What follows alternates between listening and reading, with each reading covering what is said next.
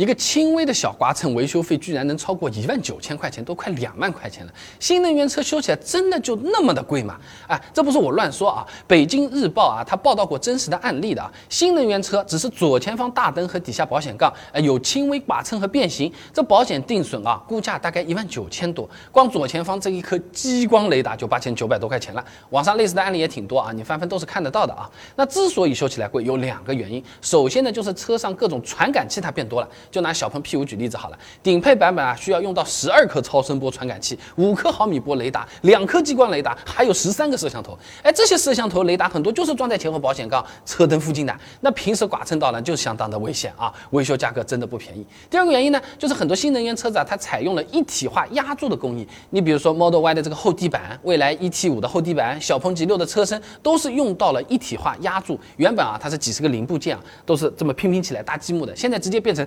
刚这么一下就一个或者是两个。变成整体了，那厂家造的时候效率是变高了，成本是低了，但修修你撞坏了，那整块大的都要换了嘛，那成本也高了啊。但反过来讲，如果你光说是新能源修车比较贵，其实也有点不公平啊。那现在的混动车、油车，特别是国产品牌，配置都很高了，车上的传感器数量是不会比新能源车子少很多的。像吉利的那种星越 L 油车顶配，一样是五颗毫米波雷达、十二颗超声波雷达和六个摄像头。那同品牌对比也有的，比亚迪宋 Plus 纯电版和混动版，超声波雷达和摄像。头数量也是差的不多的，所以说车上传感器变多不是新能源的特例啊！你不要盯着新能源讲，其实是车子智能化发展这个大趋势，大家都在这么干。啊，你不能光冤枉新能源啊！举个简单的例子，你感受一下，现在很多车子都带三六零全景影像了，对不对？用起来确实是很舒服啊。但想要用这个功能，车子上你车头、车尾、车身两侧四颗广角摄像头，你是逃不掉的。有的车子更多了。所以说，你换个角度想嘛，虽然修起来变贵了，但是配置高也确实让我们的体验变好了吧？那像什么车道偏离预警啊、并线辅助这些功能，哎，对我们新手开车的帮助也的确是相当大的。对老司机，这些驾驶辅助功能的接受度啊，